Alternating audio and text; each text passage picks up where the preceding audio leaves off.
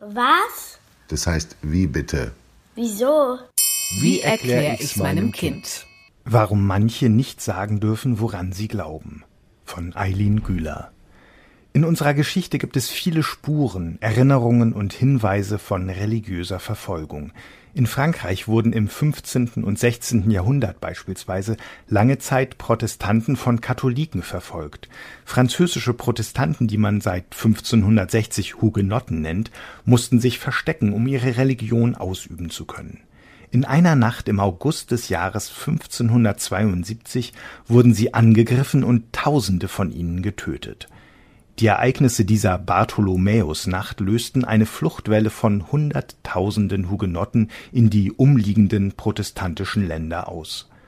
Auch Juden wurden seit dem Mittelalter besonders in Europa ausgegrenzt. Sie durften bestimmte Berufe nicht ausüben und mussten in abgesonderten Wohnvierteln leben, die man Ghettos nannte.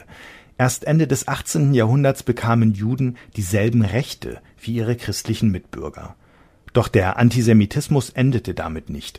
Die schlimmste Verfolgung der Juden fand in Deutschland während des Nationalsozialismus von 1933 bis 1945 statt.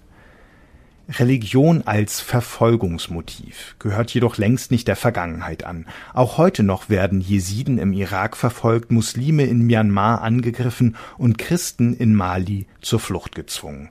Und es passiert selbst hierzulande. Erst vergangene Woche wurde bekannt, dass ein 18 Jahre alter Jugendlicher, der die jüdische Kopfbedeckung, eine Kippa, trug, in einem Kölner Park von einer Gruppe geschlagen und getreten wurde. Einer aus der Gruppe soll dem Opfer seine Kippa, das Zeichen seines Glaubens, vom Kopf genommen haben. Der junge Mann kam mit schweren Verletzungen in ein Krankenhaus. Das Thema der religiösen Verfolgung beschäftigt auch mich schon mein Leben lang, denn auch ich gehöre einer Religionsminderheit an und möchte euch heute meine Geschichte erzählen. Ich bin Alevitin. In der Türkei leben schätzungsweise 12 bis 15 Millionen Aleviten. Die Zahl ist nicht exakt feststellbar, weil viele sich nicht öffentlich zu ihrem Glauben bekennen. Denn staatlich anerkannt ist das Alevitentum in der Türkei nicht. Der Name der Aleviten leitet sich vom Imam Ali ab.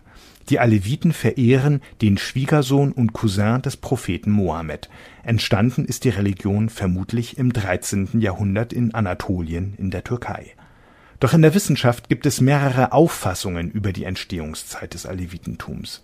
Eine Position lautet wie folgt. Aleviten vertraten im Gegensatz zu den Sunniten die Auffassung, der Prophet Mohammed habe kurz vor seinem Tod im Jahr 632 seinen Schwiegersohn Ali zu seinem rechtmäßigen Nachfolger bestimmt als Nachkommen des Propheten Mohammed haben auch die zwölf Imame eine zentrale Bedeutung in der alevitischen Glaubenslehre und Kultur. Sie sollten nach dem Tod des Propheten Mohammed als tugendhafte Führungspersonen die islamische Gemeinschaft führen. Die Geschichte der Aleviten ist geprägt von Diskriminierung, Verfolgung und Völkermorden. Jahrhundertelang wurden sie in der Türkei verfolgt und konnten ihre Religion nur im Geheimen praktizieren. Von osmanischen Machthabern und religiösen Führern wurden sie als Ungläubige bezeichnet. Doch auch mit dem Fall des Osmanischen Reiches und mit Gründung der Türkischen Republik 1923 endete die Alevitenverfolgung nicht. In den 30er Jahren lebten im Gebiet um die Provinz Dersim rund 150.000 kurdische Aleviten, die von den sunnitischen Türken verächtlich als Küsülbasch (Rotköpfe) bezeichnet wurden. Im Sommer 1937 eskalierte dort die Situation, als türkische Soldaten Dörfer niederbrannten und einfache Menschen ermordeten, darunter auch Frauen und Kinder. Etwa 70.000 Aleviten fielen diesen Angriffen zum Opfer 50.000 Menschen wurden verschleppt. Hilferufe der Aleviten an den Völkerbund blieben ohne Antwort. Weitere Massaker folgten 1978 in Marras und 1980 in Korum. Jenes Massaker, das als Wendepunkt in der alevitischen Geschichte gesehen wird, ereignete sich am 2. Juli 1993 in der zentralanatolischen Stadt Sivas am Rande eines alevitischen Kulturfestes wurden 37 Menschen getötet, unter ihnen Intellektuelle, liberale Demokraten, Sänger, Karikaturisten und Dichter. Auf einem nicht kommerziellen Festival wollten sie sich austauschen, Kunst und Politik verbinden, doch stattdessen legte ein wütender Mob von sunnitischen Islamisten und rechtsradikalen Nationalisten ein Feuer im Hotel Madimak. Die Sicherheitskräfte griffen erst Stunden später ein. Zu spät. Dieses Massaker in Sivas, der Geburtsstadt meiner Eltern, stellt einen Wendepunkt in der Geschichte der Aleviten dar und ist die erste Erinnerung, die ich an meine Religion habe. Aleviten aus aller Welt solidarisierten sich nach dem Vorfall und hatten keine Angst mehr, ihre Stimme zu erheben. In zahlreichen europäischen Städten wurden neue Kulturvereine gegründet. In der Jugendsprache würde man wohl sagen, diese Zeit war das Coming Out der Aleviten. Eine Aufarbeitung des Verbrechens hat jedoch bis heute nicht stattgefunden. Als Vierjährige nahm ich 1993 zum ersten Mal an einem Jam-Gottesdienst teil und kam so in Berührung mit meiner Religion. Jam bedeutet wörtlich übersetzt Zusammenkommen, ein religiöses Zusammenkommen der Gemeinde. Vielen ist der Name Jem wahrscheinlich als männlicher Vorname bekannt. Auch mein jüngerer Bruder heißt so. Die Zeremonie fand damals in einer Turnhalle statt. Die Gemeindemitglieder saßen auf dem Boden, es wurden religiöse Gedichte vorgetragen und Trauerlieder gesungen, begleitet von der Langhalslaute Zaz. Der religiöse Kreistanz Sema, eine Art Gebetsform, wurde sowohl von Männern als auch Frauen getanzt und es gab kleine Geschenke für die Kinder. Welche Bedeutung diese Zeremonie für meine Großeltern und Eltern kurz nach dem Massaker haben musste, verstand ich erst Jahre später. Bis heute dienen die Djem-Gottesdienste dazu, die alevitische Religionslehre weiterzugeben. In der Wohnung meiner Großeltern, die seit Anfang der 80er Jahre in Deutschland leben, hängen, seit ich denken kann, religiöse Bilder und ein Zulfikar, ein Abbild des Schwerts des Imam Ali, das für Aleviten als Identifikationssymbol dient. Oft wird es auch als Halskette oder Armband getragen. Für meine Oma väterlicherseits, die ich Babane nenne, spielt ihr Glaube eine wichtige Rolle. Verstecken will sie sich schon lange nicht mehr. Doch das war nicht immer so. Besonders als sie Anfang der 80er Jahre nach Deutschland und hier in den Kontakt mit ihren sunnitischen Nachbarn kam, wurde ihr klar, welche Vorurteile es gegenüber Aleviten gab. Speisen und Trank wurden nicht angenommen, da diese als unrein galten. Mit Geschichten wie diesen bin ich aufgewachsen. Sie haben mich traurig, aber vor allem wütend gemacht.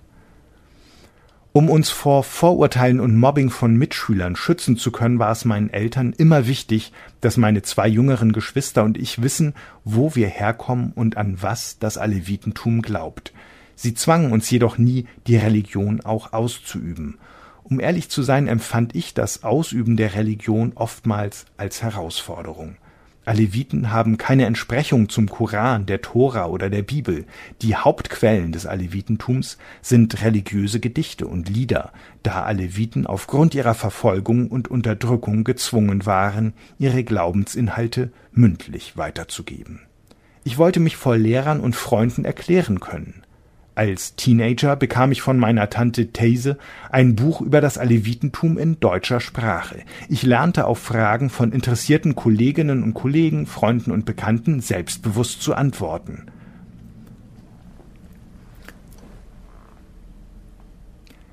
Als Jugendliche fiel es mir immer schwer zu erklären, warum ich an Ramadan nicht fastete oder nicht in die Koranschule ging.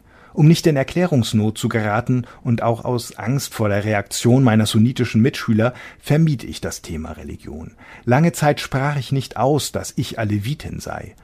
Mit dem Alter wuchs jedoch der Frust über die Unwissenheit über meine Religion und gleichzeitig wuchs auch mein Interesse. Ich wollte mich vor Lehrern und Freunden erklären können. Als Teenager bekam ich von meiner Tante These ein Buch über das Alevitentum in deutscher Sprache. Ich lernte auf Fragen von interessierten Kolleginnen und Kollegen, Freunden und Bekannten selbstbewusst zu antworten. Das Sunnitentum und Alevitentum vergleiche ich seitdem nicht mehr mit, wie bei den Deutschen halt, evangelisch und katholisch. Wenn ich heute gefragt werde, an was ich glaube, dann sage ich an Humanismus. Im Zentrum meines Glaubens steht der Mensch als eigenverantwortliches Wesen. Die Grundpfeiler der alevitischen Vorschriften sind in einem Satz vereint: Iline, Böline, Diline, Sahib ol. Übersetzt heißt das: Beherrsche deine Hände, deine Lände und deine Zunge. Mit den Händen können wir Menschen zum Beispiel auch stehlen. Die Lende steht für Triebe sexueller Natur und mit der Zunge soll man keine Unwahrheiten verbreiten. Den alevitischen Glauben prägen außerdem Werte wie die Gleichstellung der Geschlechter, Nächstenliebe, Bescheidenheit und Toleranz. Vor allem die Ablehnung der Scharia und die liberalen Auffassungen unterscheiden Aleviten von den Sunniten. Zeichen wie das Tragen eines Kopftuchs oder eines Barts sind bei Aleviten keine Maßstäbe der Frömmigkeit. In Deutschland hat sich in den vergangenen 30 Jahren eine starke alevitische Gemeinde zusammengefunden, die als Religionsgemeinschaft anerkannt ist. Heute leben schätzungsweise 500 bis 800.000 Aleviten in Deutschland. Meine jüngeren Cousins und Cousinen bekommen sogar alevitischen Religionsunterricht in einer staatlichen deutschen Grundschule angeboten. Für viele radikale Sunniten ist das bis heute nicht hinnehmbar. Aus dem Grund gibt es immer noch eine Vielzahl von Aleviten, besonders in der Türkei, die lieber unter sich bleiben. Die Türkei hat einen Minderheitenkonflikt und das muss sichtbarer werden. Zum Glück gibt es auch Freundschaften und Partnerschaften zwischen unterschiedlichen Religionen, auch wie in meinem Fall zwischen Sunniten und Aleviten. Meine beste Freundin Merve ist Sunnitin. Ich kenne sie seit fast 30 Jahren und unser Glaube stand nie zwischen uns. Freundschaft kennt keine Grenzen.